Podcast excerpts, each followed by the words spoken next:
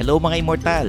This is the Underpaid Podcast wherein we talk about work-related topics, office politics, how to deal with your kupal bosses, how to deal with your horrible office mates, at kahit ano basta lahat tungkol sa opisina. Of course, with your host, Stanley Chi. Good afternoon mga immortal. This is the Underpaid Podcast and I'm your host, Stanley Chi. Siyempre, Stanley the office guy. Um, with me right now are Madam HR, and Papi Lex. Oh, long time.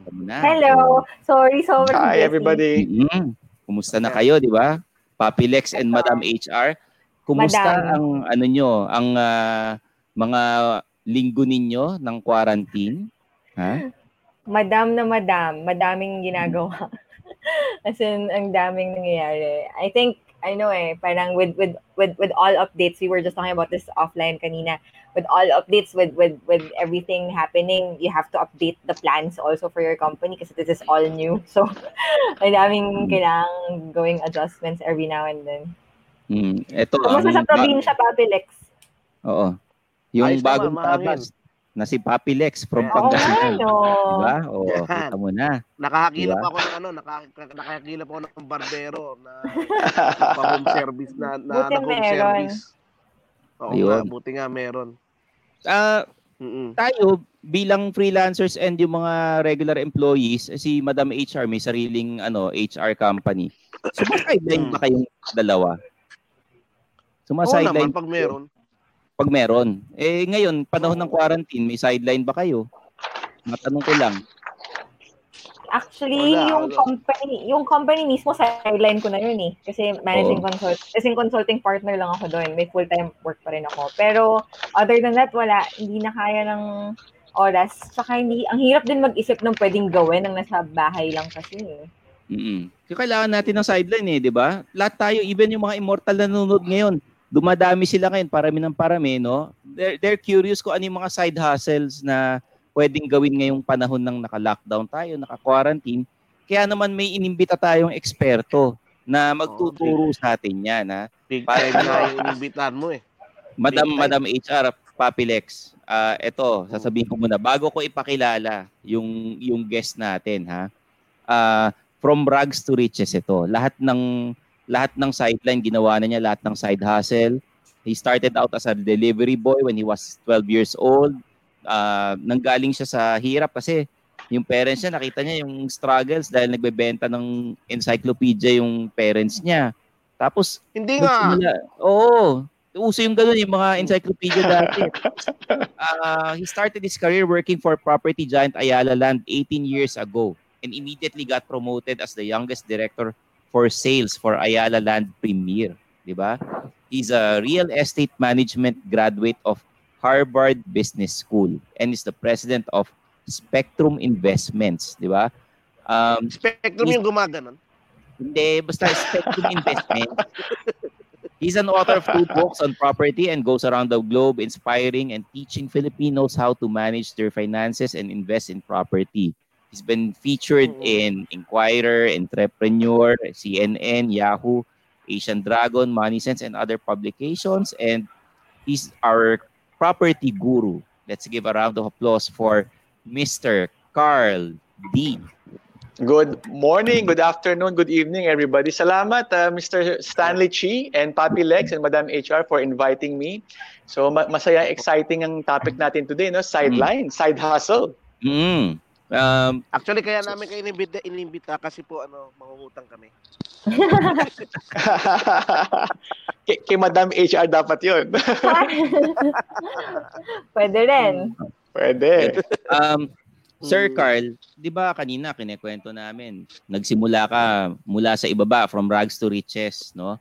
Um, ikwento nyo naman sa amin yung struggles na pinagdaanan nyo kasi mamaya sabihin ng iba, eh kaya naging ano property guru si Sir Carl kasi mayaman siya eh or ano eh. Mula sa ibaba from rags to riches.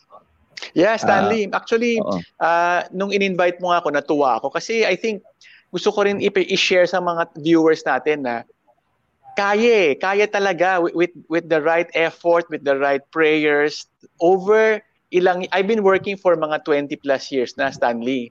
So mm. Kaya talaga na so nagsimula ako Stanley as a delivery boy. So mm. when I was nung 12 years old ako, yun yung pinakauna kong trabaho, 50 pesos a day, working ako ng 6 days a week.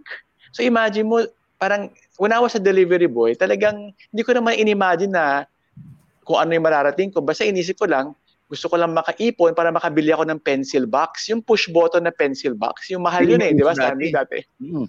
Oh. yung uso eh, di ba? Paramihan kayo oh. ng ano eh, nung lagayan ng lapis sa eraser, di ba? Correct. So yun lang yung pangarap ko. Pa-high-tekan kayo. Oh. oh, 50 pesos a day na sweldo ko. So nabili ko yung pencil box because nag-delivery boy ako. But uh, ngayon, naka, ngay, da, ngayon ko lang nakakwento to, Stanley. Ah, kasi dati hmm. nahihiya ako. Eh. Hindi ko talaga kinikwento sa mga kaibigan ko na delivery boy ako. So, nagbibisikleta ako, amoy pawis ako tuwing umuuwi, pawis na pawis. Pag nangulangot ka, maitim yung ilong mo. So, yan yung buhay ko dati. so, after na maging delivery boy, medyo na-promote ako, naging delivery driver ako. So nagda-drive ako ng mga truck, mga katabi ko, mga payonante. So yun yung buhay ko dati. Pag mm-hmm. nagmimerienda kami ng 3 o'clock, 4 o'clock sa sari-sari store, bibili ka ng pandesal, soft drinks mo, nakasupot. Yan yung buhay natin dati, Stanley. Mm-hmm. And then medyo, medyo nakaipon tayo and then nag-aral tayo ng architecture sa UST. So sabi nga nila, Carl. Anong batch kayo po? Anong batch po kayo? Batch 2000 po. 2000 tayo graduate. Mm. Ah, okay, mas matanda si Utol sa'yo. Oh, si Utol UST oh, rin, 97. Oh. Architecture? Oo, UST rin. Ah, nice one. So, mm-hmm. so sabi nga nila, Carl, siguro magaling ka mag-drawing, no? Kaya ka nag-architecture. Pero sa totoo lang, kaya ako nag-architecture kasi sabi ng mga friends ko, Carl, yan na yung only course na wala kang aral na gagawin. Drawing ka lang ng drawing. Kahit pangit yung drawing mo, basta madedefend mo, pwede siya maging creative, di ba? So nag-architecture ako. Pero nung nag-architecture ako, medyo malakas na ako managinip, Stan, Madam mm. HR. Parang nilagi ako niloloko dati na si Carl, malakas managinip ng gising. So gusto ko na i-share sa mga viewers na okay lang managinip, di ba, Stanley? Okay lang. Ako rin, oh, nanaginip din ako ng gising eh. Nag, nag, nagsimula lahat sa pangarap eh. Tsaka sa panaginip. Si Stanley, na. si, si Stanley iba naman ang papanaginipan yan eh. Hindi, daydream yung ginagawa ko. Yung iniisip ni Papi Lex kasi wet dreams yung kanya eh. Akin daydream. Kaya gusto ko rin i-share sa mga viewers, Stanley, Papi Lex, na okay lang managinip yung mangarap ng malayong malayo. Hmm. Kasi d- dyan talaga magsisimula yan eh. So, nung nag-architecture po ako, pinangarap ko magtrabaho sa isang malaking architecture firm. Ito yung tinatawag niya si Architect June Palafox. Narinig niyo na yun, si Architect Palafox? Oo, si Ur- Urban Planner. Oo, si Urban Planner. Yeah. Oh. Eh, medyo malaking architecture firm siya. So nung UST ako, sabi ko, pinangarap ko, hindi, mag, mag, mga mananaginip ako ng mataas. Kahit hindi mataas yung grade ko, kahit hindi ako matalino. So nag-apply ako kay Architect Palafox. At natanggap ako, Papilex. So natanggap ako, pumunta ako Makati, yes. tuwang-tuwa ako kasi medyo proud ako. I'm, I'm very parang proud ako sa nagawa ko kasi sabi ng family ko, siyempre kami mga working class, di ba, delivery boy. Sabi ng parents ko, basta anak, naka long sleeves ka, nag, may dala ka attache case at nagpupunta ka sa Makati, okay ka na, sikat ka na, di ba? so, tuwang-tuwa ako. So, when I was working for Architect Palafox, 200 pesos a day ang sweldo ko noon. Alam mo, ano trabaho ko, Madam HR? Hmm. Hindi ako nag-drawing, hindi rin ako nag- nag-architecture. Na-assign ako sa library. Tigahanap ako ng mga nawawalang libro. so, nakakatuwa, di ba, Stanley? So, pero nung inoffer sa akin to, tinanggap ko, tinanggap ko pa rin kasi sabi ko, okay lang. Hindi naman malalaman ng mga kaibigan ko na library ang assignment ko. Eh. Basta sinabi ko, nagkatrabaho ako sa Makati, naka-long sleeves ako, Palafox, gano'n. Mm. So, so nakakatuwa mga experiences no na pero dahil doon sa librarian nakakausap ko si architect mismo. Nagre-report ako sa kanya ano yung mga libro na nawawala niya hinahanap ko. Tapos dahil librarian ako iniikot ko lahat ng departments. So lahat naging kaibigan ko. Ito na Stanley. During hmm. the time na nag-work ako sa Makati meron akong unang sideline na ginawa. So dahil nagiging kaibigan ko yung mga departments my first sideline is nagbebenta ako ng CD, compact disc. Alam niyo yun, di ba? Compact ah, disc, Papilex. Ano yung mga iba-ibang kanta? Oo, nauso dati, mga 300 pesos. Isang piraso, di ba? Baka ikaw, baka ikaw may ari ng CDR King, ha? I wish, I wish. So, yun isa sa mga... So, nung nagtatrabaho ko sa Makati, yan, may dala-dala ko mga CD. Tapos tuwing sweldo, nag, nagtitinda ako. So, medyo nakadagdag sa income, Stanley. Ayan. Mm-hmm. How much ang mga- time na yun, ano, Sir Carl? Parang 200 or 300 yata or more. Mahal yata CD nun eh. Mahal Mga pa. 400 Mahal Mahal mga pa eh. pirated noon.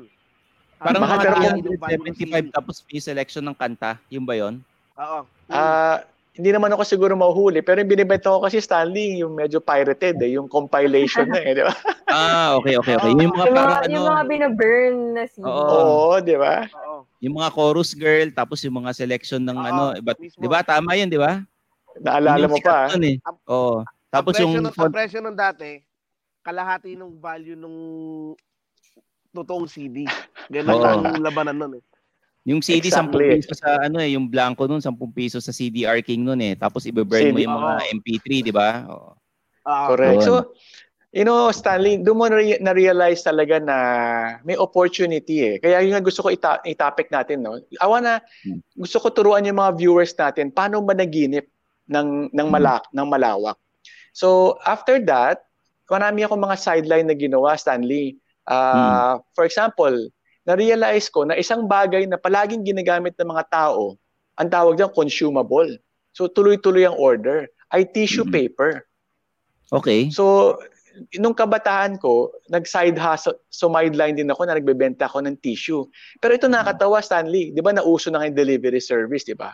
So, Yes, year yes. 2000, mga 20 years ago, nagsimula ako ng tissue delivery service.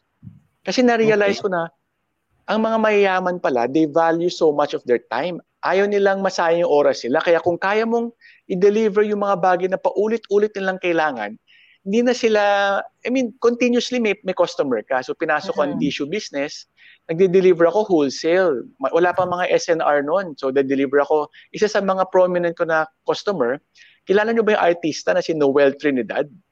Yes, oo. Mm. Kilala ko Yun, yun. naging- Oo. Naging customer ko yun. So, nagde-deliver ako sa bahay nila. And no, Mm. tuwang-tuwa ako noon. Siguro isang malaking bag, mga 700 plus pesos. Kikita ko doon siguro mga 150. Minsan isang biyahe ko, may 10 delivery ako. So may 1,000 for the day na ako. So Mm. isa sa mga gusto ko i-share, no, Madam HR, sa mga viewers natin, no, na when you do a side hustle, wag mo isipin weekly, monthly kung ano kikitain mo. Daily lang. Arawan lang. Parang today may extra akong oras, anong pwede kong gawin? Today, ang gastos ko for today maybe 200 para sa pagkain. Kung kaya kong kumita ng 600, okay na, di ba? So, ganun Yes, lang yung mindset ko dati, day to day lang. Mm-mm. So, is it uh, advisable na pag magsa-sideline talaga mga immortal ngayon, yung mga viewers natin, eh, ganun, per day ang iniisip nila, parang arawan talaga? Ako, I think, yan yung naka-excite eh. Yung tipong, maganda kasi pag arawan, kunyari today, tinamad ka. Mm. Okay lang. Bukas, pwede kang bumalik ulit. Arawan na naman. Mm-mm. 'Di ba? So, tapos kunyari, kumita ka ng 500 ngayong araw na to, eh, 200 lang naman yung pagkain mo. Okay ka na. Tomorrow, bukas na naman. So, yun yung isang Ah. learning na gusto ko i-share na nakatulong sa akin. Araw-araw lang ako nabubuhay. Araw-araw lang ako nag-iisip ng magandang gawin, na exciting to do. Mm. Mm-mm. So. Um, sa pang- panahon ngayon ng quarantine, syempre, Sir Carl, hindi pwedeng arawan yung iniisip nila. They have to think long term.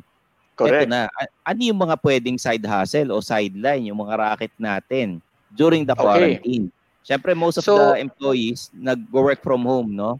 Yung iba, na lay Correct. off. Yung iba, gustong sumakabilang kumpanya. Eh, ito na yung pagkakataon nila. Baka if yung sideline, side hustle nila nagtuloy-tuloy, baka pag natapos tong lockdown na to, eh, pwedeng yun na lang gawin nila, di ba? Correct. Alam mo, sabi nga nila, Stanley, eh, maraming mga negosyo during crisis na de-develop. Kasi doon ka, sabi nga nila, maraming taong umasenso nung nawalan sila ng trabaho. Kasi yun Hmm. lang yung time na mapupush ka eh, di ba? So, Stanley, madam, I made 15 na side hustles na pwede ko Wow. i-share sa inyo. Oo, Wow, okay pero yan. siguro 15. 15 Oo, ha, 15. 15, So, ayos yan, ayos yan. lahat to pwede mo gawin kahit wala kang pupuhunan. Ayan. Okay, okay. So, so Sir gusto ko Carl. rin i-share sa view. Yes. Oo. Sir Carl, gawin natin lima-lima. Pag-usapan Oo, muna yung, okay. yung first five muna. Tapos mamayang konti, yung next five ulit. Oo. Tapos yung sa ending, yung susunod na lima para Hindi hindi sila magulat bigla, no? Ano yung first five na pwede nilang uh, uh, side hustle ngayong panahon ng quarantine? Alam mo, ilista okay. ko na to, Capilex, kasi mukhang kailangan natin to eh. Yung mga immortal dyan. Uh, ilabas nyo na yung pens and papers nyo. Sulat na natin uh, to. Immortal, ano na, yeah. take down notes na rito at ano to, madalang mangyari to. Oh. Okay, so uh, siguro Stanley to help your viewers no, uh, hindi mo kailangan gawin lahat na to ah. Pipili ka lang sa isa based on kung ano yung meron mo. Kumbaga, yung sinasabi nilang ano yung resources mo, ano yung contact mo, no? So, let's start. Yes. Number one na, na pwedeng sideline na pwede gawin ng lahat is magbenta ng mga lumang gamit sa bahay. Ayan. So, kunwari, nasa bahay ka lang, Stanley. Alam mo yun, dati, nung bata ako, yung family ko kasi parang mahilig magtago ng gamit. Parang, ano tawag sa ganun? Madam HR, yung... Uh, Hoarder. Hoarder. Hindi naman. Ang tawag dati doon, pack rat, di ba? Ngayon, hoarder. Mas maganda na. So, hoarder yung, yung family ko. Kasi, siyempre, Chinese tayo, Stanley, di ba, matipid eh. Mm. So, unti-unti, pag wala akong pera, naghahanap ako ng mga bagay na pwede ko ibenta. Pero mm. dati, wala pang internet. Eh. Ngayon, mas madali na magbenta ng mga lumang gamit. So, ayan, kung nandito, kung nasa isang bahay kayo na maraming lumang gamit, pag-aralan nyo kung ano bang pwede mo ibenta.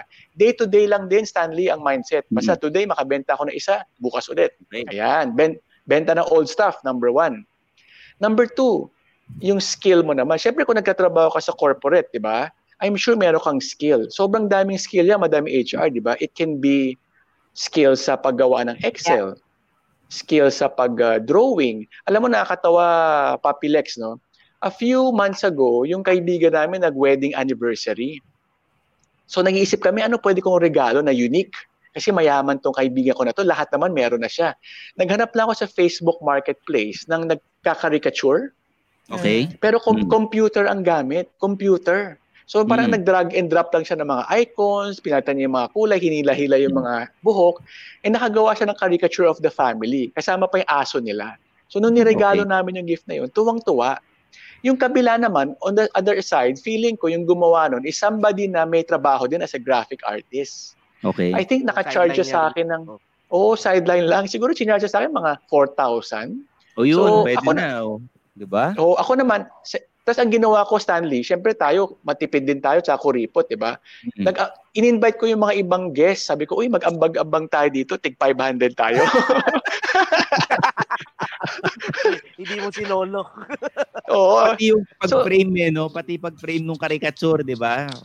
Oo. So, parang pinarealize ko sa kanila, uy, may project ako na maganda. Papadrawing mm-hmm. ako ng customize. So, it's really the mindset, Stanley. So, mm-hmm. number two, online skill ano bang pwede, ano bang meron mo that you're so good at sa office mo? Kunwari, sa office ka, photographer ka, o kaya like iba-iba, iba gumagawa ng mga short video clips. Pwede pwede ka maglagay lagay sa Facebook na, "Oh, I'm doing my digital photo album services." Oh, di ba? Mm-hmm. Marami diyan kakasabi mo na study, marami kang picture. Imagine mo kung meron diyan mommy or oh wait, siguro framing lang no, Papilex no. You always have to remember, ang taong mayaman, tamad sila eh. I mean, they don't want to do everything themselves. Kaya nga yumaman sila eh. They, they use yung oras ng yeah. ibang tao eh. Marunong sila mag-leverage. So, yeah, always remember, ang taong mayaman, willing nila i-let go yung pera nila as long as mabibigyan mo sila ng convenience, di ba? And you mm-hmm. see that happen right now, delivery, food delivery, mm-hmm. ganyan-ganyan. So yan, kung meron kang skills sa Photoshop, paggawa ng video, alam mo, isi-share lang nila yung picture nila ng bata, yung baby nila, gagawin mong album, o di, di meron ka ng racket, di ba? Not bad. Oo. Hmm, not bad, kung not bad. Kung, eh, lahat ng mag- tao ngayon, marunong mag-photoshop karamihan ngayon, di ba? Pagalingan oh, na lang sila. Oo. Actually, tama ka. Eh. Pagalingan, tsaka pagalingan mag-market. Kasi maraming tao magagaling dyan, pero nahihiya sila mag-advertise, di ba? Yeah. Pero yung, yung tulad namin ni Stanley na makakapala mukha, banat ang ng banat, di ba? Oo kapal nga ng mukha ko, ano, Sir Carl eh. Hindi ko nga alam paano. Minsan nga, ano, nahihiya na. Ayaw na nga ako makita nung iba, nahihiya na sila eh.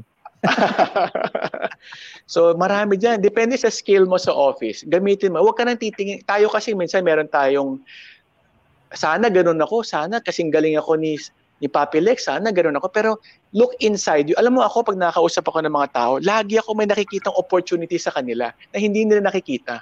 Yan. For example, uh, yung mga mahilig sa health and fitness, yan, pwede ka mag-offer ng mga video-video, paano mag... Mm-hmm. Yes, online. Then, eventually, may magme-message you. Sabi niya, pwede mo ba ako i-private coaching? Ayan. Marami mm. dyan. Kunyari, ah, magaling yan, nagluluto ka sa restaurant. Pwede ka ngayon mag, magturo-turo ng cooking. So, gagawin mo, gagawa ka ng Facebook Live. Okay, Facebook Live, every 3 o'clock Wednesday, I will teach your kids how to make homemade pizza. Di ba? Wow, so siguro okay. sa umpisa wala ka munang bayad, pero eventually pwede mo sabihin na, oh, ganun, magkakaroon ako ng online classes. Alam mo, always mm-hmm. remember din, malaking market ang magulang. Lagi sila mm-hmm. naghahanap ng magagawa para sa anak nila. Yes, And lalo the longer, na summer. Di ba? Correct. Yeah. yeah. no? Oo. And the longer the session, the better. Ako kasi tatlo yung anak ko eh.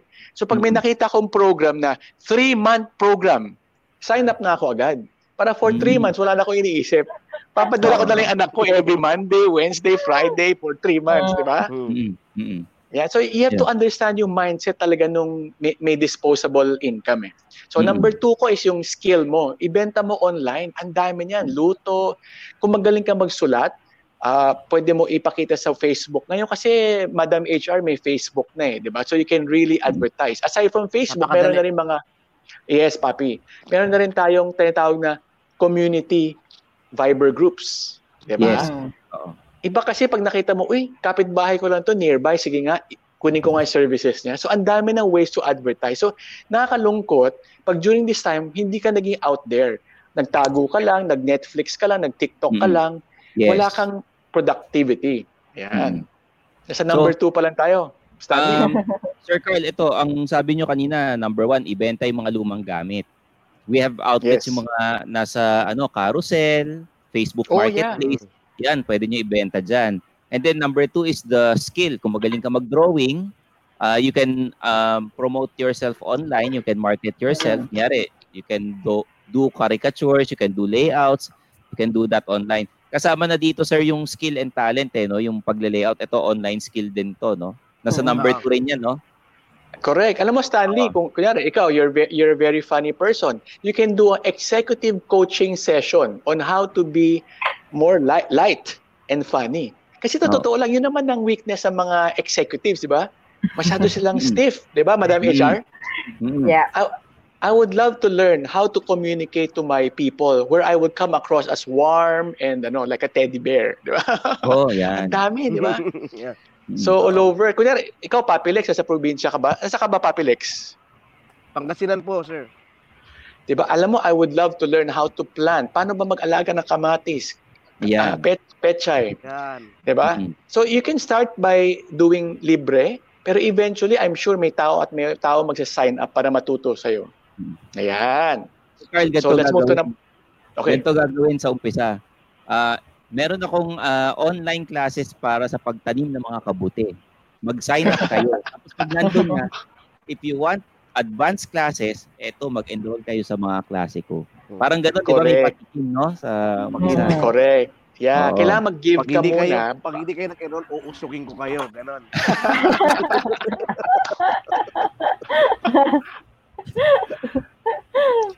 oh, sige, let's go to number three. Number three na. So, yeah kunyari, number, kunyari you're, you're a corporate communication sa office mo. Ikaw gumagawa ka ng mga uh, mga write-up. Ngayon, pwede ka mag, mag-volunteer ng service mo. Say, I, I, I work for this gi- giant company and now wala akong job. This is my expertise in the company. Meron ba diyang small and medium business na gusto ng help sa brochure nila, sa website nila? I can help you write your content. I can help you write. So writing is a very big skill also, di ba, Madam HR, no? Ang dami diyang small yes, and medium companies sa kailangan ng ng ng magaling magsulat. Ayan. And this can go release, all no? Yeah, press release, press release. tama no? Yeah. You can go from corporate communication all the way down to family communication. Ah, uh, kunyari, pwede ka makipag-partner sa gumagawa. Kunyari, merong isang tao na gusto niya sulat yung buhay nila, autobiography, di ba? Ganun. Pero hindi mm. naman siya hindi naman siya Henry C. Ano lang siya? Medyo small and medium business. Pag yeah. binolunteer mo yung service, iniisip niya palagi, hindi, small time lang ako eh. Now, you can offer that services to that market segment na walang nag walang nagbi-give attention. So, mm-hmm. yan, pag magaling ka magsulat, Ah, pwede ka mag-volunteer to make vlogs. Kunyari, may nakita ka, uy, nagtitinda ng gulay sa Viber. Pwede mong lapitan, sabi mo, uy, can I, can I write for you or can I do your vlogs for you? Para lalo pang lumago yung negosyo mo. So, you volunteer your services. Ayan. Mm, okay. Yan ang number so, number three. four. Number Yeah, four na number tayo. three. Number four na po. Okay, Yan, okay pa ba kayo na. dyan, Madam HR? Okay na. Apo pa. Mm. Number four, Listening. ito naman, yung hobby. Akala natin, alam mo, hobby, akala natin sayang pera, di ba? But there's so many people that's making income out there using their hobby. Di ba? Like, uh, ano ba mga hobby dyan? Stanley, ikaw ba? Ano ba hobby mo? Ako, nagbabike ako eh. Kaya lang, di ko magawa ngayon dahil naka-lockdown. Eh. I Ayan, read, kunyari I may- read comic books. I read uh, comic books. Um, tapos, um, nagko-collect ako dati ng mga toys. Yan. Mm. Ayan. How about you, Yung Madam mga HR? Pro- Ano ba mga hobby ng mga female? Ako, yung cross-stitch, hindi naman joke lang. Ako, wala akong handcrafts ngayon kasi wala ako sa province sa Cavite. Pero it's mostly reading and just really working eh. So, yung consultancy namin sa HR, yun, yun yung ginagawa namin ngayon. Ayan. So, kung ikaw, Papi Lex, meron ka bang hobby? Wala, ang hobby ko ngayon sa ngayon sa quarantine ngayon kasi hindi naman ako nakakatugtog-tugtog. So ang pinaka-hobby ko ngayon is ano, online lang lagi. Yan, browsing, browsing mga ano, mga ganun. Pupunta-punta Alam mo ba, mga, ano, ng mga Ano na naman? websites na ano, na binaban. Wala na. Mahina internet dito. yung mga website dito. na hindi pwedeng puntahan, yun yung pinupuntahan niya. Yan ka na naman eh. Alam mo ba. Stanley, na maraming mayayaman out there na de, gusto nila magkaroon ng mga tanim-tanim? Alam mo ba yun? Ay, mga nag-gardening. Yeah, yeah. Alam mo, may kilala ko na mayaman na naghahanap siya ng tutulong sa kanya to set up ng hydroponics setup sa bahay nila, sa garden nila. So alam mo Yeah. yun, ang, ang daming, Teka sir, nakikita sir, ko ang wait dami. po, wait po. Go ahead. Ah, para sa katangahan ng mga naming mga immortal, ano po yung hydroponics? Yan, So, tama. so Yun hydro- yung hydroponics. So. Oo. hydroponics, yung pagtatanim ng mga gulay-gulay, pero hindi mo kailangan ng lupa. Tubig lang. Tubig. So, ah, pwede mo siya lagay sa bahay mo, tapos pwede mo siya ipatong-patong. Ayan. Mm. So, ma- magaling na, maganda yan kasi, kunyari, yung taong client mo may building. Yung bubong niya, walang ginagawa. Pwede siya maglagay ng tanim doon, mga cabbage, lettuce, kung ano-ano. So, alam mo, ang dami ko nakikita dyan na marunong mag-hydroponics, magtanim, pero hindi nila ino-offer yung services. On the other hand naman, yung mga kaibigan namin na mayaman sa mga villages, naghahanap ng taong tuturo sa kanila or gagawa. Di ba? So, Sabi but siguro nila. ma-advise ko, no, Stan, ah, Mm. pwede ka mag-offer ng dalawang klaseng model, financial model. Isang model is ah parang gym coach, di ba? Yung per hour session. O sige, Mhm. tuturuan kita per hour, mag-coaching tayo over Zoom, tuturuan ko po kayo, madam, paano mag-hydroponics. Yung per hour ko po, ah pwedeng 300, 600, ganun. Yeah. Or pwede rin yung package. Parang sabihin, o sige, for, for 5,000 pesos, meron tayong 10 sessions na step by step, tuturuan ko kayo. Saan kayo bibili ng mga materyales, ah, ano una yung step, anong gagawin nyo. You know, Yeah. ang daming mayayaman out there who's willing to give their 5,000 para matuto lang. Lalo na ngayon, na bored sila. Mm-mm. Di ba, Madam HR? So are you Yes. seeing the pattern na, no? Lahat to, walang puhunan na Facebook lang ang gamit natin. Mm-mm. Ayan, so Okay, yun ah. yung hobby. Ang, ang dami ang hobby. ah for example, ah yung simple as remote control cars, di ba, ah, Stanley? Mm-mm. Di ba Yung kailangan pa i-assemble yun? May mga tamiya, mga- no? Oo. Alam mo ba na hindi naman lahat ng tao gusto mag-assemble? Willing sila magbayad para gawin mo na for them. Pabuo na. Ah, talaga? Ganun sila na. katamad. Ganun sila katamad, ha? eh, meron sila kasing pambayad, di ba? pera sila. Ah, Correct. Oo. So, the, the earlier na ma-understand mo yung mindset ng mayayaman, the earlier na marami kang may bibigay na services at value. Hindi naman sa, ang problema kasi minsan, pag wala kang value binibigay, pangit eh, parang hard sell masyado. Pero Mm. pag nakabigay ka ng value, pag-aagawan ka pa, alam mo yung, yung, yung gym coach ko, na pupunta sa bahay para magturo ng coaching, pinag-aagawan yun. Kasi maraming mayaya eh, but, but this before COVID ah, kasi maraming mayaman na ayaw naman lahat pumunta sa coach, ah, sa gym. Mm-mm. Gusto nila yung Sa coach yung lang. pupunta sa bahay, yes, madam. Na, tapos tuturuan yung family. So, kunwari, o Mm. four hours ka sa bahay, ha, turuan mo mula ako, asawa ko, mga anak ko. Done, di ba? Pero Mm. konting-konting nag-offer ng services. You don't see it in Facebook na private coach, gym coach, uh, home session. Lots a lot of opportunity din doon. So hobby, ang dami niyan. Uh, nakwento natin pagtatanim, sa, mga- sa mga laruan, Stanley, yan. Hobby rin yan Mm. na pwede mong i-buy and sell, di ba? Hmm. Dati Yan, nag- so yan yung ginawa ko yan. Nagbenta ako ng mga old toys ko dati. Old toys and comic books na yung ayaw ko na. Uh, I was Mm. able Correct. to sell it sa Facebook Marketplace. Yun. Correct, correct. Alam mo kung talaga marami, ano kasi yan, Stanley eh.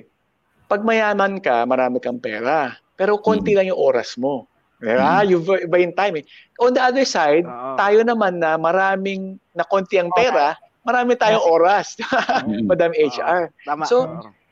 For example, you can also offer buy and sell services. Pwede mo sabihin na, Hi, Facebook friends, ah, nawalan ako ng trabaho, and I have so much time. Meron ba kayong gustong ipabenta sa Facebook? Send me a picture, ako magbebenta for you. Ah, pwede Ako yun na eh. bahala. Ba- diba? Pwede yun. Kasi mga parang mga ahente ka. Oo. ahente ka, di ba? Pero online lang lahat. Ayan. Oo. ikaw na ba, ay, ayaw kasi na mayaman na sila pa itatawag sa Grab, na Mhm. sila pa, oh, so lahat ayusin mo na, oh, oh madam, Mr. Ganon, pipick upin na ng Grab yan dyan, papadala dyan, ako na bahala sa pera, basta to make sure na sa account mo na. So, Mm. then you get maybe 10-20% uh, commission out of it. Yes. Okay, ang galing, ang galing nun ah. Ang galing nung Oo. nung advice na yun ah, parang yung instead na may, alam mo yung buy and sell na printed na ano, na parang dyaryo na maliit. Yung Correct. buy and sell. Imbis na magganong ka, personal na ngayon eh, yung sa mga online na carousel, Mhm. marketplace, ah, ano pa yung ibang app na yon yung ayos dito dati, tsaka yung ano, Mm-mm. Facebook is the um, most powerful. Oo.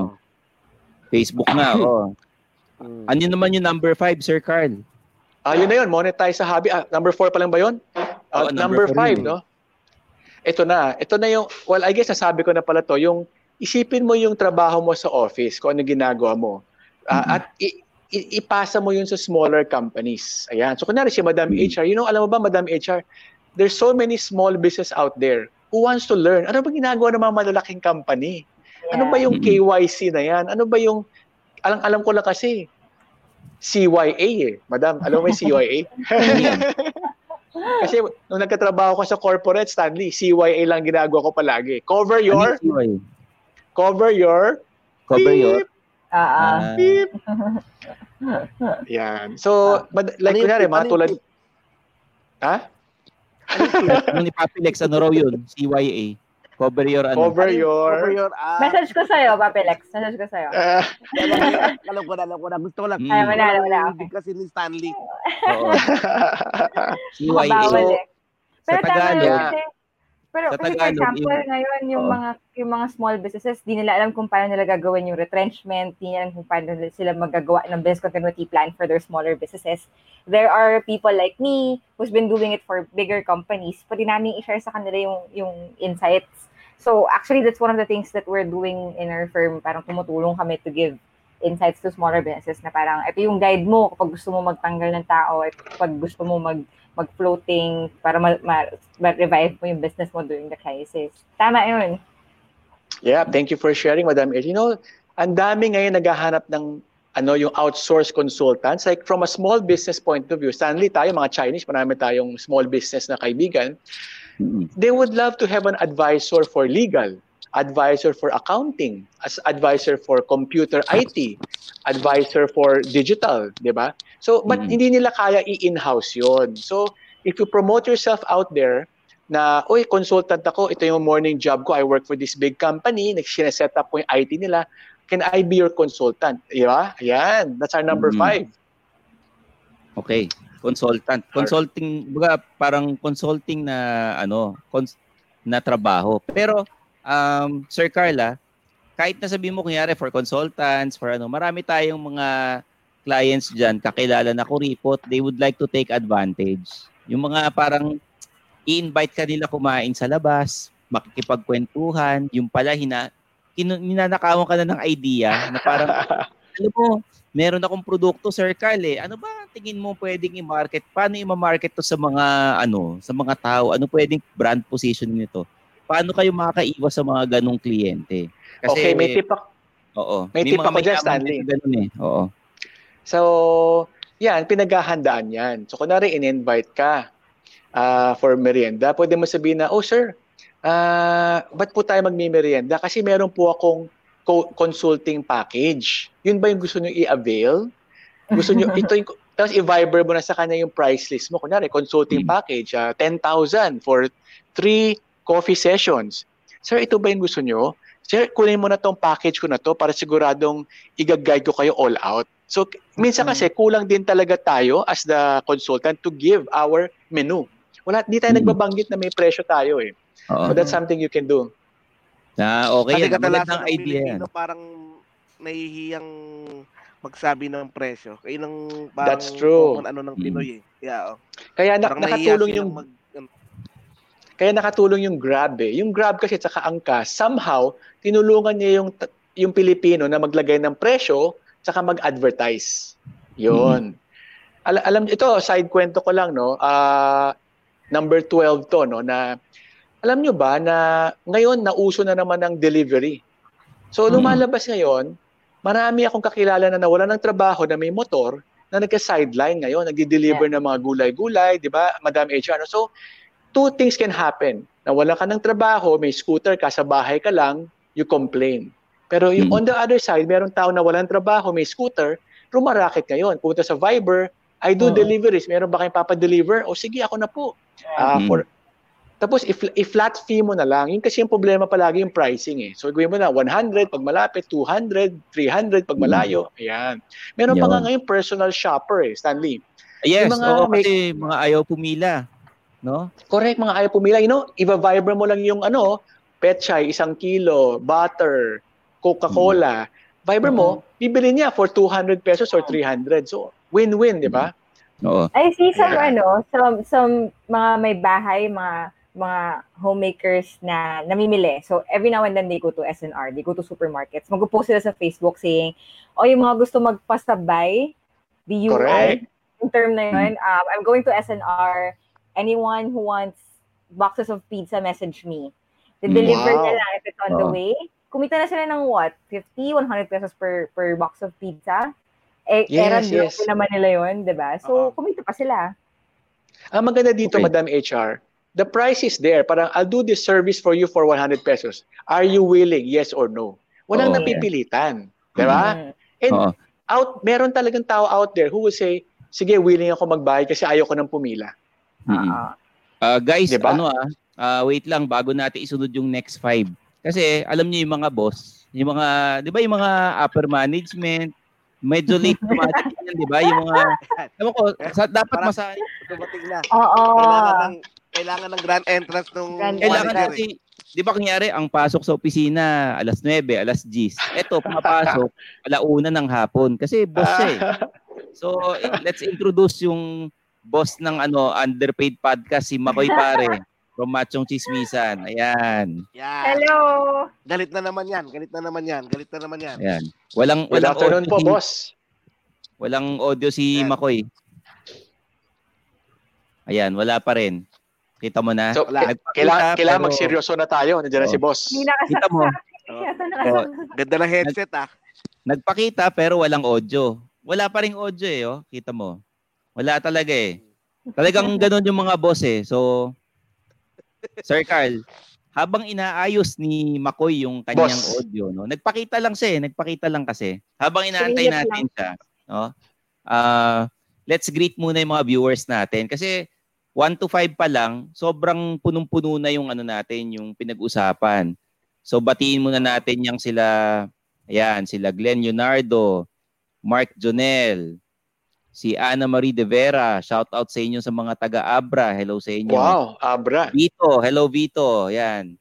Si Giancarlo, hello. Ayan, private coach, mukhang alam na raw niya kung saan hahantong. Madalas yan daw ang attract sa mga pinapanood niyang short films.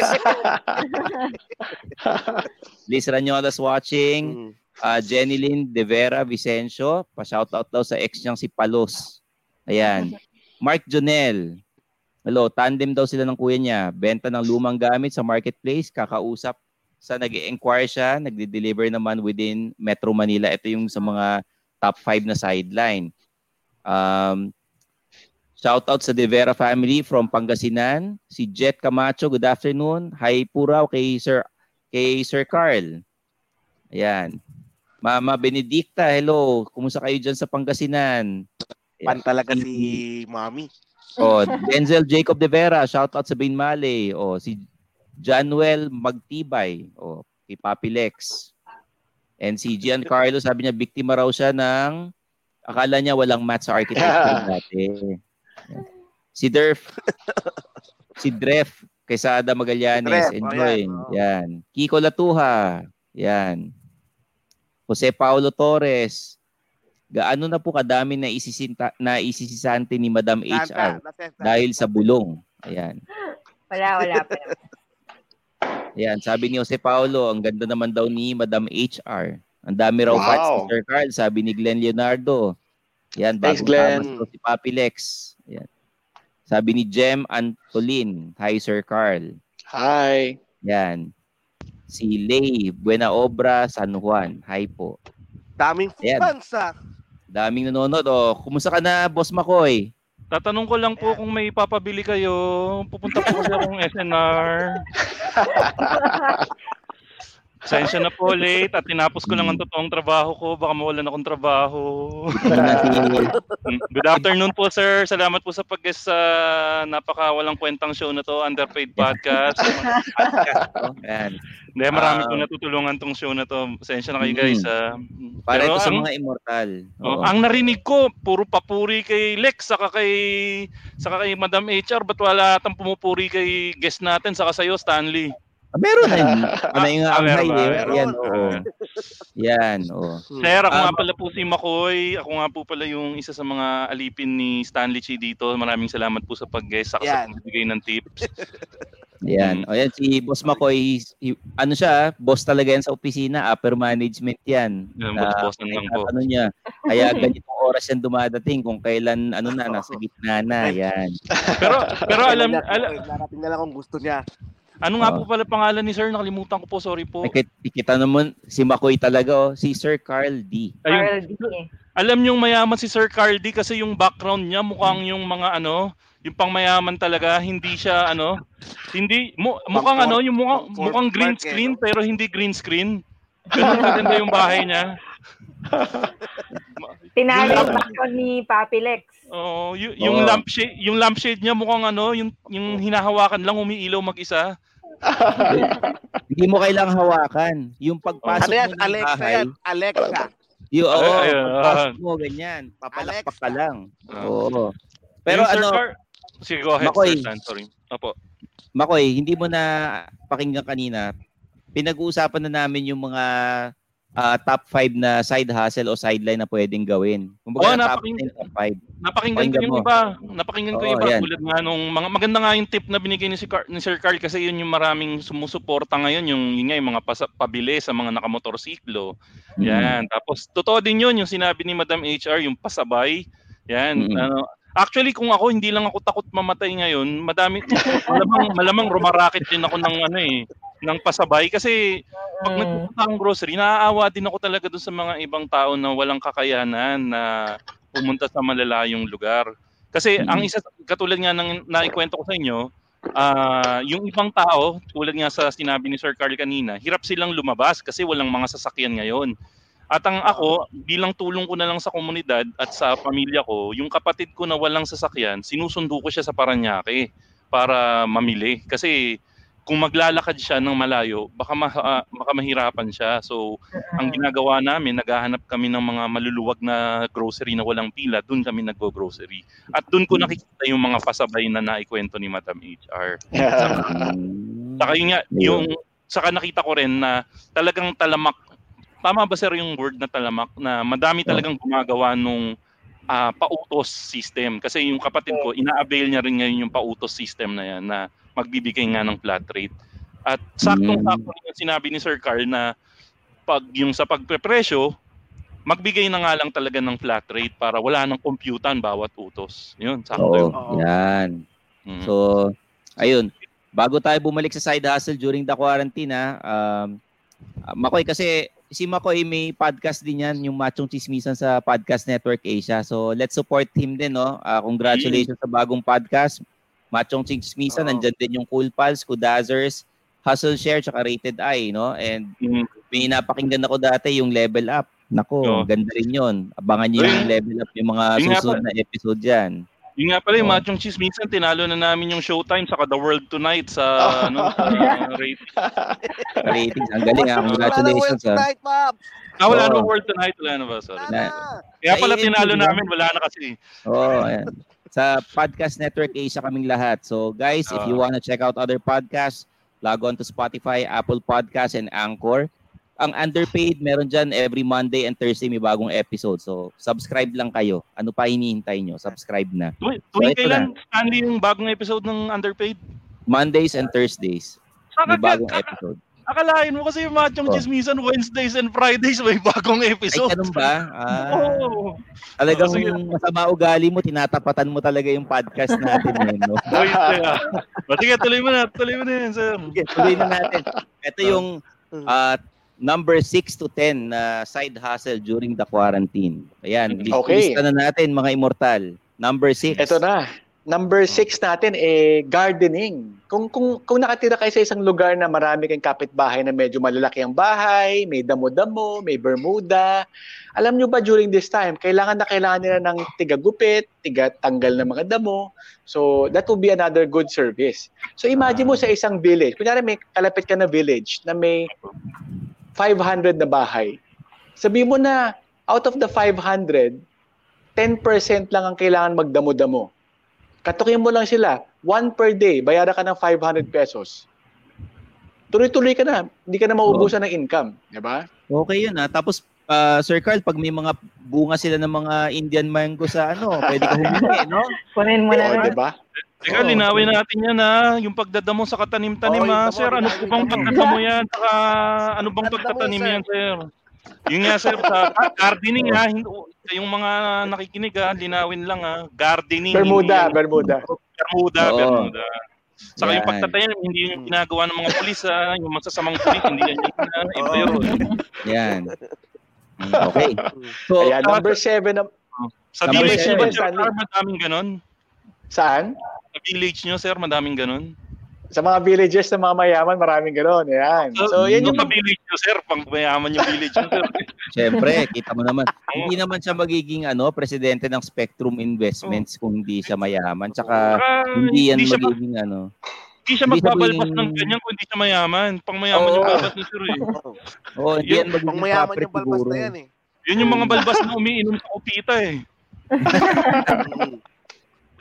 Joke lang, Sir Carl. Ah. Sige po, Ayos Sir. Lang.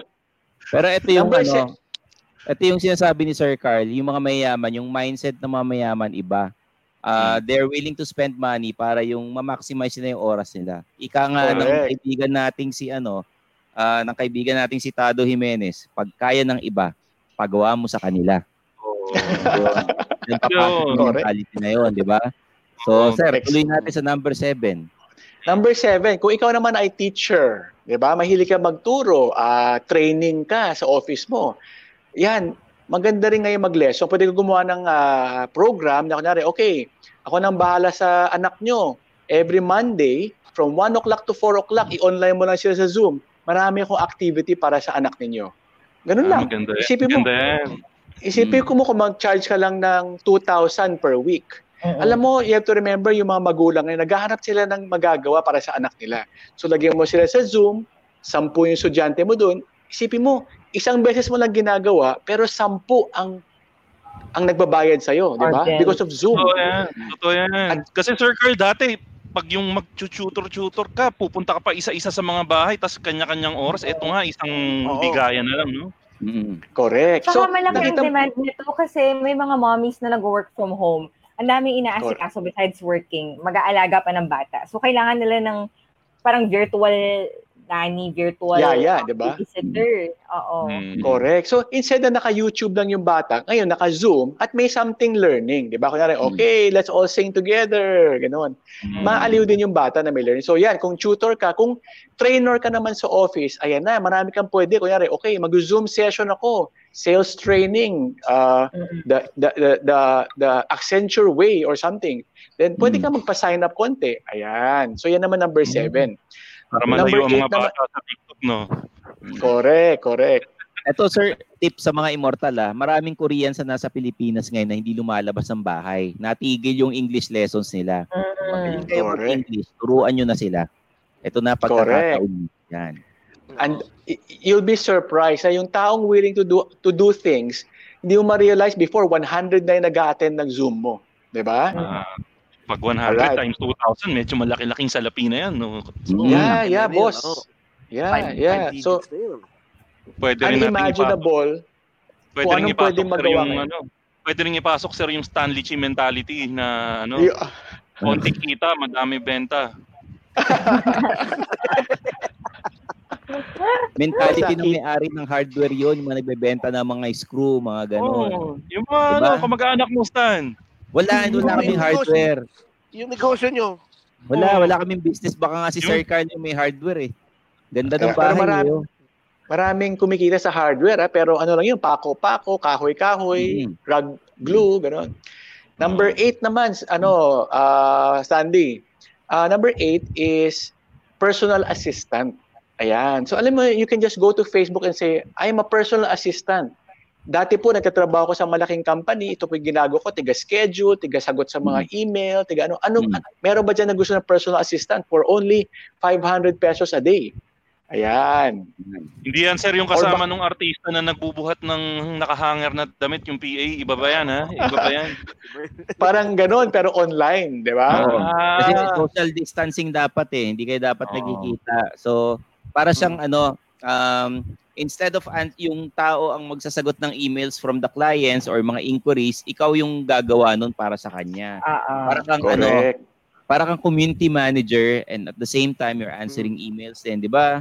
Yung community manager, ikaw yung ano eh, ah, parang social media manager, ikaw yung tagasagot sa mga nagtatanong sa Facebook, yung mga comments, mga ganyan. Lahat ng brands Correct. may ganun eh. So yung mga small Oo. businesses may ganyan din. Kunwari, may nagbebenta ng ah, mga fresh milk. Pwede sabihin na, sige, ikaw na lang virtual assistant ko, ikaw mag-take ng mga orders, ikaw magsagot ng mga inquiries sa Viber groups, or Mm. hawak ko na ang ah, Quezon City Viber group eh. Pwede ka ba maghawak ng Paranaque Viber group? So, there you go. So, you have to Mm. be out there and offer your services. Ayan. Alam mo, Mm. during this time of COVID na wala ka naman sweldo, wala ka naman pamasahe, 500 is good enough every day. Diba? Mm. Mm-mm. Yan. Kaya yun, yung na yan. H, Madam HR, yung daily mindset, malaking bagay eh. Huwag yung monthly, weekly, yearly, di ba? Daily lang. Mm. And then Ayan, number number nine. number nine, ito naman kung medyo physical ka, marami dyan mga volunteers na nagde-deliver ng mga pagkain. Pagkain, di ba, nagpapak ng mga goods. Mm. Sa, may, narinig, may narinig pa nga ako eh, na may isang spa na maraming mga masahista, di ba? Siyempre, walang business ang spa ngayon, masyadong, Mark, masyadong close. Di ba? masyado Sarado na po, close, boss. masyado Oo. yatang closer yung packing sa yung masaya, masahe. Anong ginagawang packing sa? Yan, oo nga. Mukha nga masyadong ano yan. Baka Hindi, madali linawin tayo lang dyan. natin kasi medyo Oo. nakita ko yung ano ni Lex eh. Nung sinabi Oo. yung packing sa masahe, ano po ba yun, sir? Oo. parang si Lex nabuhayan bigla na narinig ko nung Oo. sinabi ko mga spa, no? So, kunyari, narinig ko lang na, eh. Bigla yung mata niya eh. Oo. For example, kung yung negosyo nun na-affect, kunyari, ah, spa, di ba? Kasi wala mag-spa ngayon. Ginawa niyang repacking center. Yung nagbabalot ba? Ah. Kunyari, da, oh.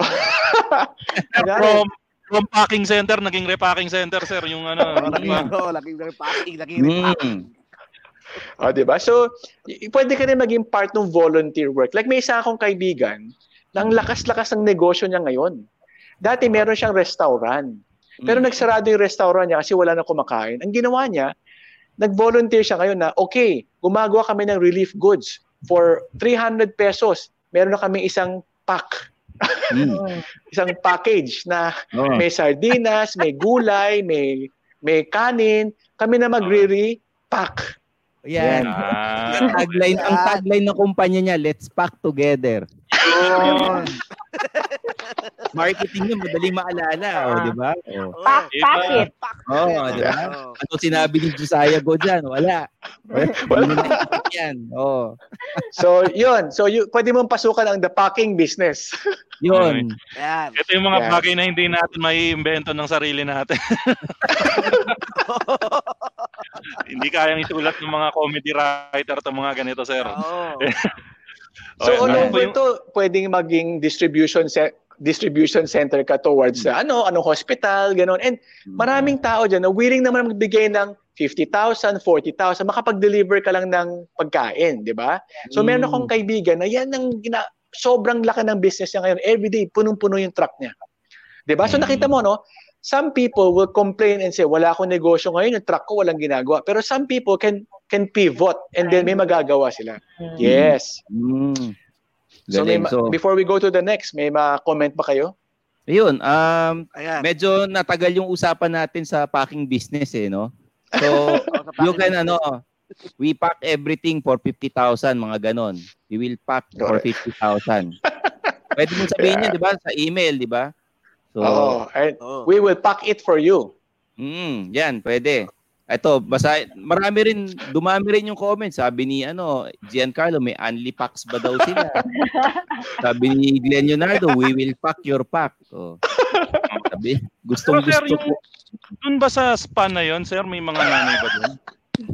Yan. Parang hindi kayo makamove on, anong ano? number ba Parang- yung... Ano- anong number ba?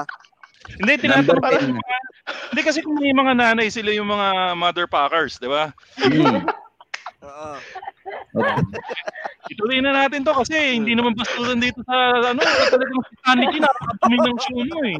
Sabi ni Merchant Concepcion, share ko lang po na marami pong mga online jobs na available like remote task and transcription uh, website. Yan. salamat. Malaking tulong yan. Oh, sabi, magaling ni Sir Carl, madiskarte sa buhay, dami niyang alam. Yan. Oh, alam mo si. Sir Carl, hindi yan magugutom eh. Kaya Hmm. madaming alam gawin eh. So, magkonsulta talaga. Tama Oh. yun talaga yung pagkonsulta natin kay Sir Carl.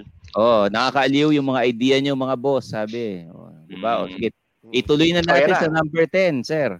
Oh, number So, ito, 10. medyo, Yan. ma- number 10, uh, I guess, inulit ko lang, pag nakatira ka sa condo, maraming Mm. opportunity dyan. Yun na nga, yung pwede kang maging ah, PA, pwede kang maging ano, tigabili, pasabay, ganyan. Number 10 yan. Number 11, ito na yung jackpot. Ayan. So, kung marunong kang nitong skill na to, eh jackpot ka talaga during this time. Ayan. Gusto niyo bang hulaan kung anong skill to? Ano ang Ano skill na itong- jackpot? Ano yung skill na jackpot, sir? Oh, hindi, sir. Ah. Wala akong naisip eh.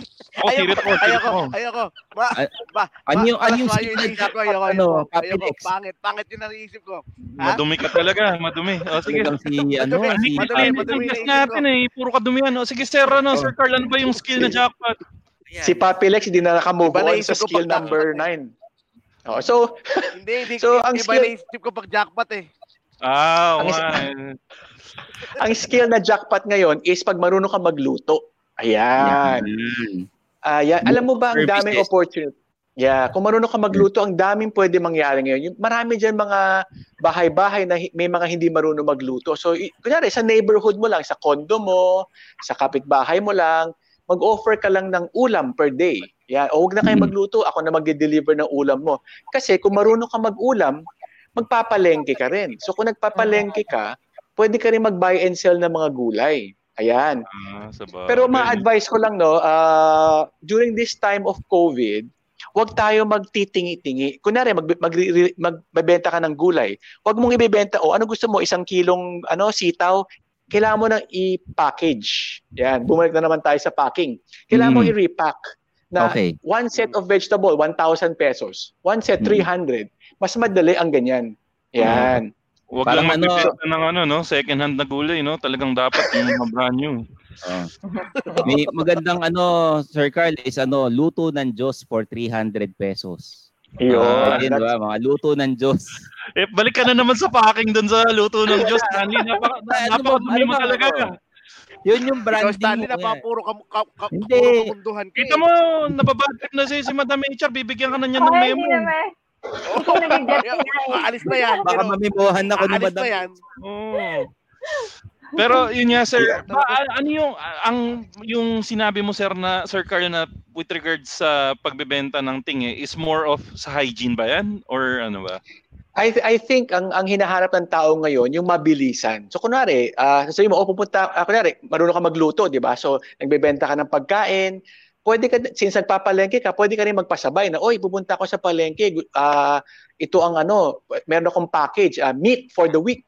O for 500 mm. pesos, meron ka ng kakarne sa isang linggo o kaya meat for the uh, gulay for the week. Huwag yung ah. pira-piraso. Kasi uh mahihirapan ka mag-take order eh. So you have to pack, pack, pack it, package it together.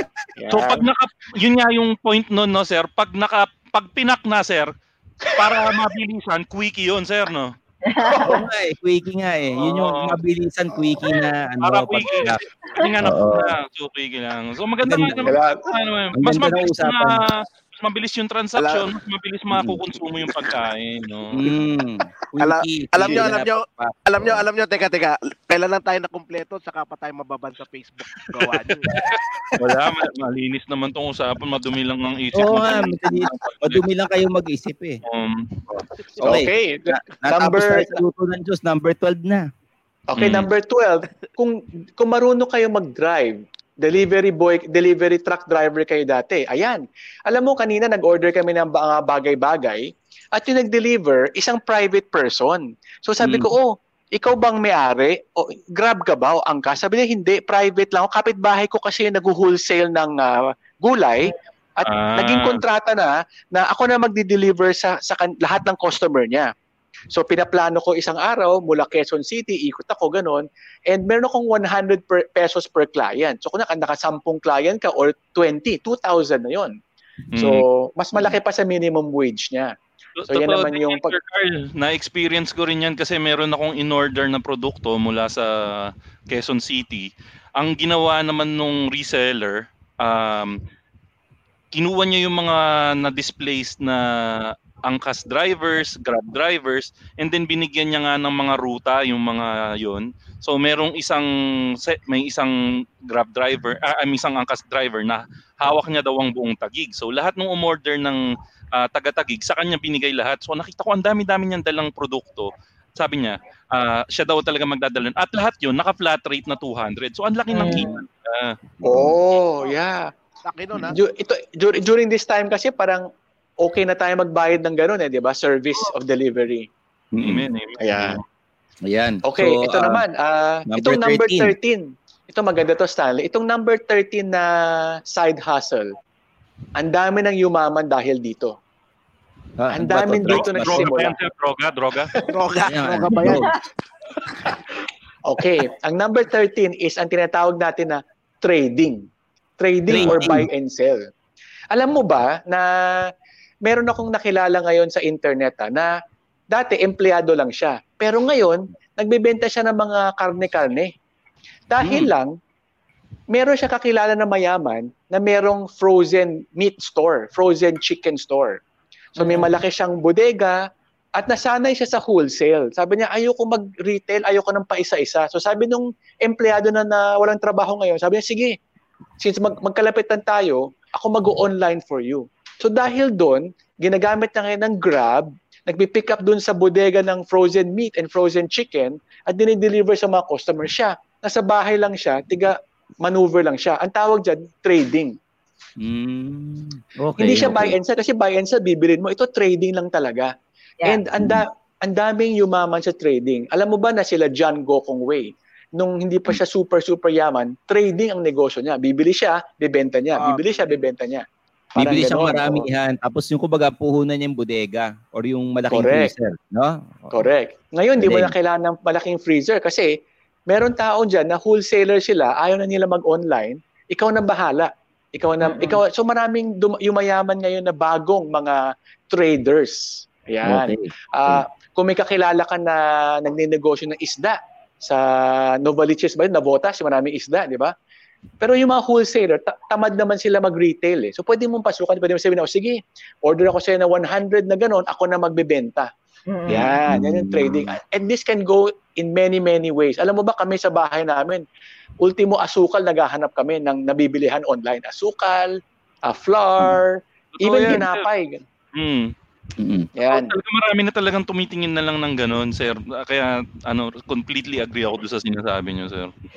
Yeah, so magkakaroon talaga ng shift eh. Yung mga dating nagsarado ng tindahan kasi walang walang negosyo, pinapalitan na ngayon ng online. At pag natapos na yung COVID, ito na. Ito na yung bagong negosyo mo. You are now a trader. Ayan. Mm. And this can go in many, many, many, many aspect. Can be gadgets. Uh, I think medyo lumakas nga ang bentahan ng mga earphone na may mic or mga headset, ganyan. Dahil sa Oo. Zoom, di ba? Mm-mm. Ayan. So, So, yun ang number- trading. Number 14. Number 14, malapit na tayo matapos. Number 14, Oo. ito naman kung mahilig ka sa mga pets, di ba? Wala, nakatira ka sa condo, mahilig ka sa pets. Pwede ka rin maging, o sige, mer- dito ako sa condo na to, gusto nyo ako mag-aalaga muna ng pets, so iwan ko na sa bahay ko. Ah, akala ko, sir, mag apply ka na pet eh. Akala ko veterinarian na on call. Eh, so, ang sinasabi ni Sir Carl, taga-alaga. Alaga. Yes, oo. So, yan, Wala pa kunyari, pet, kunyari, pwede ako, mga ganun. Yan. So, kunyari, tegaligo, kunyari, nakabil, nakatira ka, kunyari, swerte yung mga nakatira sa condo eh, kasi meron ka ng immediate market, di ba? Hindi ka man Yeah. pwede lumabas, at least sa within the condo, pwede kayo mag-ano. Mm, Yan, sa mahilig. Eh mo, Hmm. isang ligo or isang araw, 400, 300, I don't know, okay ka na for the day, di ba? Mm. Okay, What- Stanley, Or almost, ano, what more if you're a veterinarian na nakatira ka Mm. sa condo? Lahat ng mga Ayaw. may alaga ron, sa'yo mo papakonsulta. Mm. Kahit nga hindi ka veterinarian, kahit kung wala, mahilig ka nga sa pets and magaling ka mag-groom ng mga pets, pwede mong i-offer yun sa service. Hindi mo kailangan maging veterinarian. Mm. Yun. Oh, sige, alright. so, And uh, Yun. Ito, ito, ito, one more, no? Alam nyo, ito last one na to, no, mga boss, no? Number 15. Ah, itong- number Number 15, ito na yung last. Oh. Alam nyo ba na meron ngayon certain demand in the rental property sa paupahan?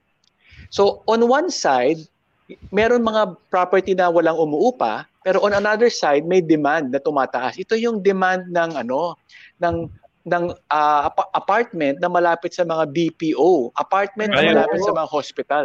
Yan. Kasi tama ba ako, Madam HR, there are some BPOs right now na gusto nila i-house na yung mga tao na sa isang lugar. Kasi mahirap na mamasahe ngayon eh.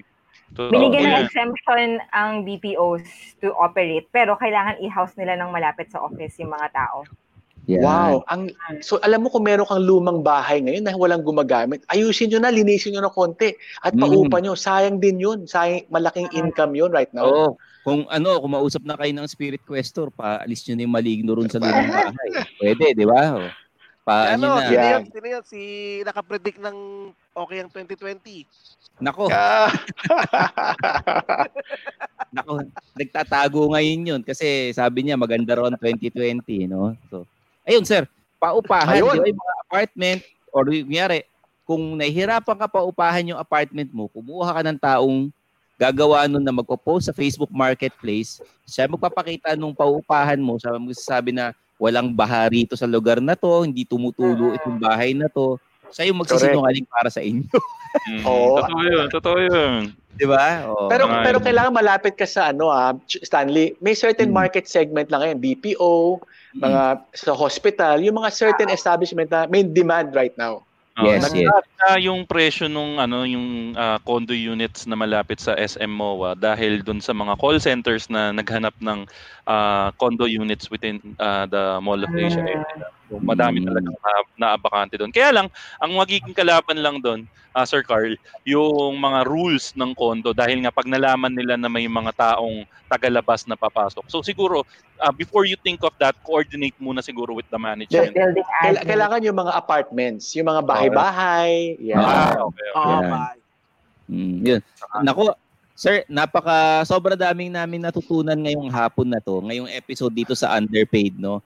Maraming salamat, sir. Ito, um, may tatanong kami sa inyo ha, dahil may mga ibang mayayaman or yung mga ibang employees, may mga sariling investments. And isa sa mga yon ay yung mga properties sila, condo units, or yung mga iba naman nag-iisip na bumili ng mga ano condo unit na malapit sa opisina. Ah, Hmm. Dahil kayo si property guru, advisable ba ngayon bumili ng condo unit na pre-selling or dapat na bang ibenta nila yung mga condo unit nila sa panahon ng quarantine dahil wala silang sweldo ngayon? Ano yung mga ah, pwede nyong i-share sa amin? Siguro yeah. Stanley, that's a medyo mahirap na tanong 'yan, no? But para hmm. madali ko masagot 'yan, hihiwalayin natin yung tao sa dalawang klaseng tao. Yung taong isang klase is yung kumikita na malakas ngayon during this time. So kunwari, mm-hmm. nagpo-provide ka ng mga mask, na mga surgical mask, mga PPE, biglang ang lakas ng negosyo mo, dami mong excess pera ngayon. Okay sa'yo mag-invest ngayon kung okay ka naman ngayon, di ba? Mm-hmm. But generally, to represent majority of the people, siguro now is not the best time to spend your money. Hawakan mo muna lahat ng pera mo uh, and and tsaka na yan, tsaka na yung mga invest invest na yan. Mm. Ayan. Kung okay. meron man mai invest ngayon, is you invest in yourself in yourself kung paano ka magiging magaling, paano ka magle-learn. Punta ka sa mga Facebook, ang daming mga tulad nitong podcast na to na marami kang mala-learn, di ba? So, Yun. invest in yourself. Mm-hmm. Okay. Um, dahil sinabi niya yan, ano, Sir Carl, eto, may opening ba raw sa Spectrum Investments yan. or sa ano, uh, sa, sa ngayon, sa inyo, sa property guru nyo dahil marami kayong pinapaupahan ngayon. Baka naman matulungan natin yung mga ibang ano, immortal na nanonood ngayon. Dahil sa COVID, wala tayong opening ngayon. ano mapapayo sa mga employees na gustong subakabilang kumpanya? Oh, okay. Um, So uh, I guess uh, mahirap, mahirap syempre from the from your bo- boss point of view, syempre they want you to stay with them. Pero from your growth point of view naman, maganda rin makatry ng iba, di ba, para makagrow ka. Siguro ma-advise ko lang is kung nagbabala kayo lumipat, eh, huwag nyo aawayin yung luma yung boss. Parang lumapit kayo sa boss yung say, boss, uh, ito yung gusto, be honest lang talaga na boss, gusto ko kasi subukan yung kabilang company kasi mas malaking sweldo niya. Pero happy naman talaga ako sa inyo eh. Pero talagang gusto ko lang talaga na mas malaking sweldo. Ayan. Mm-hmm. Parang wag, don't burn any bridges and just be honest. Parang, parang ano, boss, parang pagkipaghiwalay lang sa girlfriend, no, Sir, Car- Sir oh, Carl? si Stanley magaling dyan, no? Di ko na nga pinasok, Sir Carly. Bakit ikirit mo pa kay Stanley? Huwag na natin pag-usapan yung mga ganon. Uh, naman ko na yung sakit hinagpi sa boses ni Stanley. Patay tayo dyan. Natanungin ko muna kayong lahat, Makoy, Madam HR and Papi Lex, no? Bago natin i- bago natin uh, yung, um, yung final words natin, uh, Makoy, Papile, Papilex, Madam HR, anong papayo nyo sa mga gustong rumakit ngayon, sa mga gustong mag-side hustle? At marami tayong natutunan kay Sir Carl, di ba? We have to mm. thank Sir Carl for his ano expertise and his time this mm. afternoon. No, um, Makoy, ikaw dahil uh, bossing ka, Anong papayo mo sa mga gustong rumakit ngayon? Hindi, uh, unang-una, syempre, uh, thank you ko kay Sir Carl dun sa pagsali niya sa kapagbibigay ng ideas. Actually, may mga ideas siya na nabigay na hindi ko pa naisip. Uh, sana yung mga nakikinig sa atin, mapag-isipan kung alin doon yung magiging applicable doon sa buhay nila. Tapos, number two, um, uh, dapat sa panahon ngayon, lalo na kung may maraming tao na sinuwerte na ma, nabigyan ng chance na makapagtrabaho sa bahay. Uh, kung nabigyan kayo ng chance ang makapagtrabaho sa bahay, ayusin niyo yung trabaho niyo para maging norm na siya sa industriya. Tulad nga ng sinabi ni Sir Carl kanina, whatever happens during this crisis, it's gonna be something that's gonna be the norm in the future. Or kung nagkaroon ka ng trabaho ngayon ng crisis na to na ginagawa mo, yan yung magiging, pwedeng maging trabaho mo uh, pagkatapos nung So pagbutihan mo kung ano man yung ginagawa mo ngayon. At pag nakita mo ngayon kung ano yung magiging sideline mo dahil kung ikaw yung isa sa minalas na uh, nawalan ng trabaho or walang kita dahil sa mga panahon na to, pag-isipan nyo mabuti kung ano yung papasukin nyo at mahalin nyo kung ito na nga, kung ano, baka yan na nga talaga yung magiging ikakayaman nyo eventually. Mm-hmm. So yun, yeah. uh, at uh, laging tatandaan, kung ano man yung nangyayari ngayon, matatapos din yan at uh, makakalamas uh, tayong lahat. Okay. Wala ba background music dyan? Oh, Madam HR. I wanna add on the mindset, yung sinasabi ni Sir Carl D kanina, no, na parang dalawang klase lang ng tao ngayon yung naka-quarantine. May isang reklamador at may isang productive. So doon tayo yeah. sa positive. Huwag niyong sayangin yung oras just because naka-quarantine tayo. Wala tayong gagawin kundi magreklamo, mag-abang ng ayuda from the government. Maraming pwedeng gawin. Um, ang dami nating oras. Let's let's let's make the most out of it. Ngayon lang tayo okay. magkakaroon ng chance ng, ng, ng ganito, mag-isip ng mga sideline and, and ng ganitong klaseng freedom, handling our own time. Gawin natin siyang productive. Okay. Papi Lex. Ayun, kung kung halimbawa may sideline ka at may may gusto kang gawin habang nasa bahay ka lang, malay mo yung sideline na yun, hindi mo na kailangan mag-office. Maging okay Tama, yun. tama. Hmm. Diba? So, Okay. bakit, 'di ba? There's no there's no wrong in trying naman. Wala namang masama kung subukan. Yun. Take Okay. risk mo lang. Okay.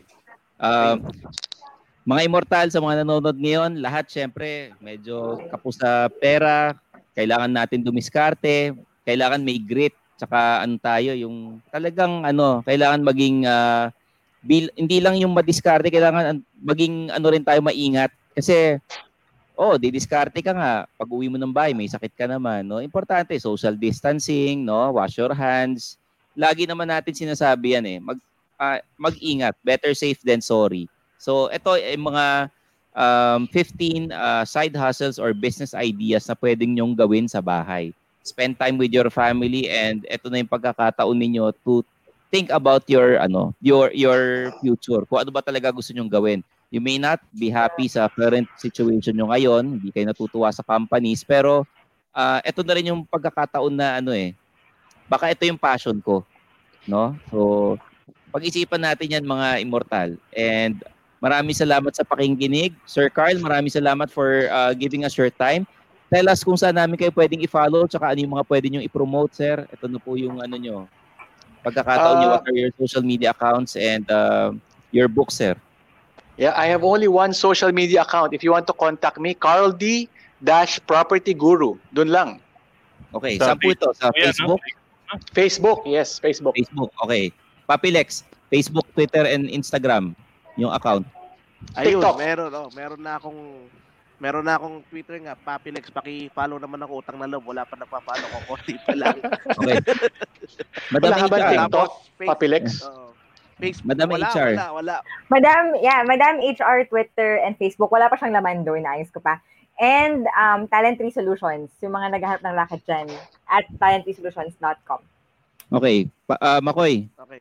Yeah, follow yeah, follow me on Twitter at showbizbro.